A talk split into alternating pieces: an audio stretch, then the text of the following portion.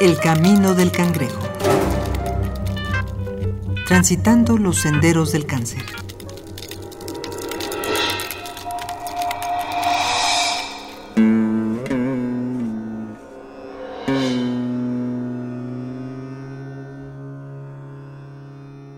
El grueso de las religiones en el mundo, a lo largo de las eras, a través de montañas y océanos, conciben una energía humana conocida como alma. En la cultura griega, el alma simboliza las emociones y el pensamiento. Tomás de Aquino retomó una idea aristotélica para dividir al ser humano en un concepto dicotómico, la conformación del alma y el cuerpo. Doctor Alfredo López Austin.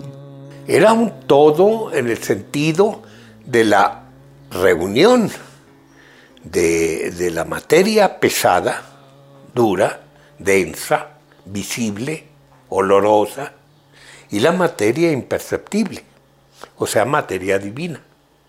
¿Qué quiere decir? Que el cuerpo funcionaba precisamente por la conjunción de determinadas almas y el cuerpo dentro del organismo. Para Spinoza, el alma es un atributo de lo divino en lo humano. Para Lessing, es una aspiración infinita. Hegel consideraba que la inspiración, la imaginación y la inteligencia se congregaban en ideas que sólo podían ser desarrolladas por el alma. Schelling dijo que el alma era una potencia metafísica y como tal puede ser entrenada para aumentar nuestros grados de conciencia del mundo. Algunos remedios naturistas parten de la idea de que el desequilibrio espiritual puede ser sanado con remedios físicos de diversos orígenes. Otros más piensan que la cura está entre nosotros, pero no se puede ver ni tocar. Capítulo 12. Remedio intangible. Todas estas almas tenían funciones particulares, pero hay que hacer notar también que de todas estas almas, una es la residente permanente del cuerpo. Otra que es muy importante, salía cada noche a vagar. Podía salir, la, la principal no, porque de esa dependía el latido del corazón. la otra tenía otras funciones diferentes. En la noche podía liberarse. Entonces, hay otras almas que son menos útiles o más útiles, que entran y salen del cuerpo, y luego hay las invasoras, que constantemente están saliendo y entrando. ¿Dónde está la verdadera naturaleza de la persona? ¿En cuál de estas almas? En el conjunto de todas. Y en la posibilidad de armonía entre todas ellas, porque se pueden pelear, son entes con voluntad y pueden entrar en conflicto unas con otras. La medicina energética está completamente separada de la llamada medicina convencional y solo un poco alejada de la medicina naturista o los nombrados remedios alternativos. Es otra forma de medicina que se defiende en dos puntos para autoproclamarse la medicina del futuro. El primero es que su proyecto es distinto del de los dos anteriores y le da un valor equitativo al cuerpo y al alma para aceptar que están íntimamente relacionados. el, individuo es el conjunto. Cuando una persona muere, ¿qué hay? Una disgregación de elementos. Por eso es tan diferente la concepción de la vida después de la muerte que tiene, por ejemplo, un cristiano a la que tenía un mesoamericano. El cristiano, como considera que son dos cosas diferentes, alma y cuerpo, supone, llega a suponer incluso que el cuerpo es una cárcel del alma, incluso una carga o incluso un foco de pecado que perjudica al alma. Si el cuerpo muere, el alma queda ya libre, sin obstrucción. Entonces empieza la verdadera vida. Acá no.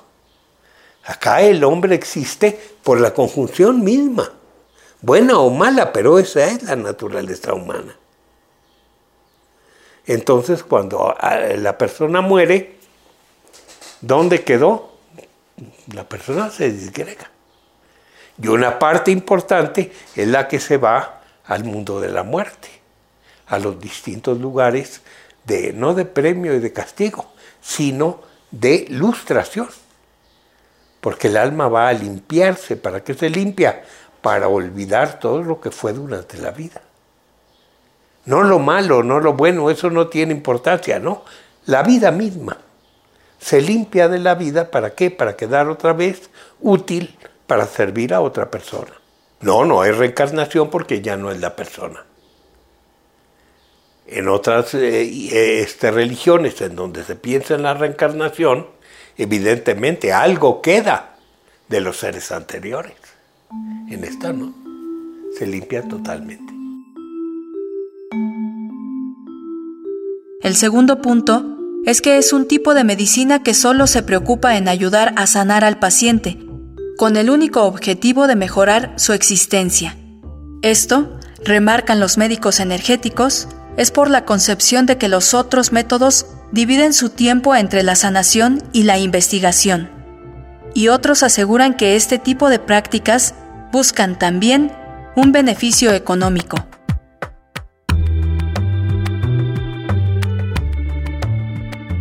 Tanto la acupuntura como la orgonomía, los dos tipos de medicina energética más utilizados, se concentran en la manipulación de la bioenergía o energía vital, la energía de los seres vivos. Sin embargo, la sanación energética ha sido utilizada por prácticamente todas las culturas antiguas, a veces en solitario y a veces como complemento de los remedios naturales. Invocaciones y exorcismos purificaciones espirituales y expiaciones, rituales de sanación y de comunión con la naturaleza. ¿A qué cosa apelan los rituales religiosos que no sea a una energía más allá de nuestro plano terrenal? Tienen lados positivos, negativos, incluso cómo puede manejar un individuo la, la potencialidad de enfermarse. En la actualidad, por ejemplo, en muchas partes del mundo indígena se considera la enfermedad como un ser antropomorfo, antropomorfo invisible, que puede llegar a un lugar y tomar posesión de él. Es lo que se conoce como una epidemia. Y entonces muchos tienen que tratarlo eh, para preverse del contagio como si fuera una persona que está de visita. Tratarlo bien para que lo respete, etc. Hay ceremonias o para, no para violentarlo, para invitarlo, por ejemplo, a la casa, atenderlo bien, ritualmente, para congraciarse con él. En cuestión del cáncer, los partidarios de la medicina energética defienden que, a diferencia de la medicina convencional, esta puede anticiparse al cáncer al ubicar los desequilibrios energéticos. Científicamente sabemos que el cáncer puede estar en el cuerpo mucho tiempo antes de presentar síntomas y ser detectado, pero al no dar señales de su existencia, es difícil anticiparse a él. La medicina energética puede detectar los desequilibrios espirituales mediante las emociones prevalecientes. En el caso del cáncer, la ansiedad, la tristeza, los disgustos o los problemas de gran seriedad producen algo denominado estancamientos energéticos, que dañan determinados órganos o incluso zonas corporales. La enfermedad no es nada más por posesión, la enfermedad puede ser por desequilibrio. ¿Por qué? Porque se considera que el organismo humano está formado, como todas las cosas, por dos cosas opuestas y complementarias. Entonces, una de las obligaciones del ser humano como individuo es mantener el equilibrio entre los dos principios en oposición, que no sea uno el predominante. Siempre hay predominio de uno, pero que el dominio no sea exagerado.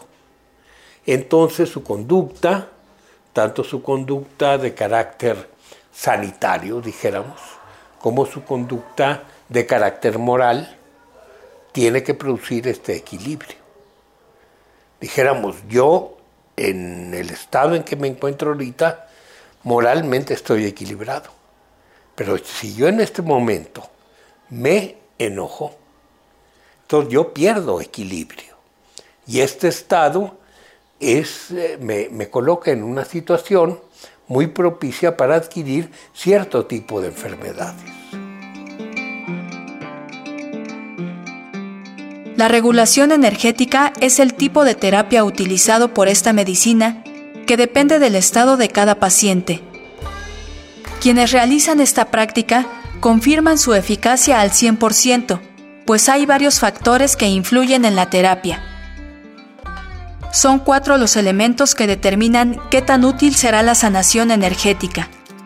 La salud inicial del paciente y su condición energética. El desarrollo del problema antes de iniciar su terapia. El estado anímico y mental del paciente y la colaboración que cada paciente deposita en la terapia.